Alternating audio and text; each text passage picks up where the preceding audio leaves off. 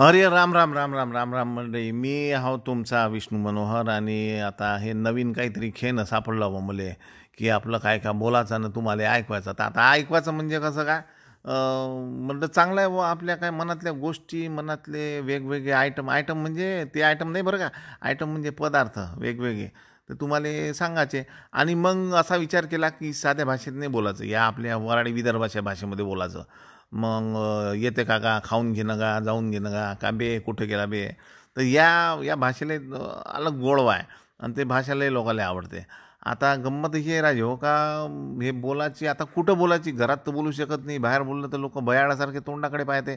मग हे साधन असं आहे की याच्यामध्ये कोणी पाहत नाही? ज्याला या वाटते ज्याला आवडते तो ऐकते. आणि ज्याला नाही वाटत तो नाही ऐकत. मग म्हणून म्हटलं की या भाषेमध्ये आता तुम्हाला वेगवेगळे रेसिपी सांगेन. आणि मग बघू का का होते याच्यामध्ये. तर आता बा तुम्ही मला ऐकत जा बा. जेव्हा जमल तेव्हा. खूप जास्त बोर नाही करणार. दोन चार मिनिटाच्या वर नाही बोर करणार. जसंही जमल तसं ऐका. नमस्कार. येतो लवकर.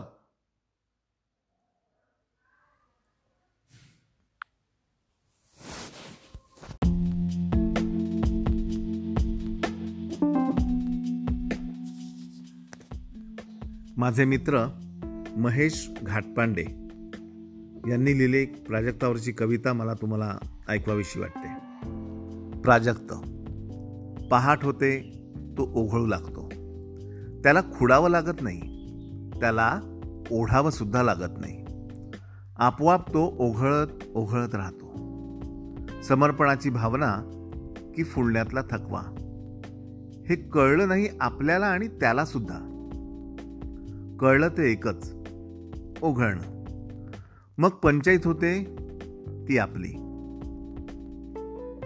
त्याचं ओघळणं अडवताही येत नाही आणि खाली पडलेल्या प्राजक्ताला तुळवताही येत नाही. तरीही अंगणात खराटा फिरवताना मनाला उगीच वाटून जातं.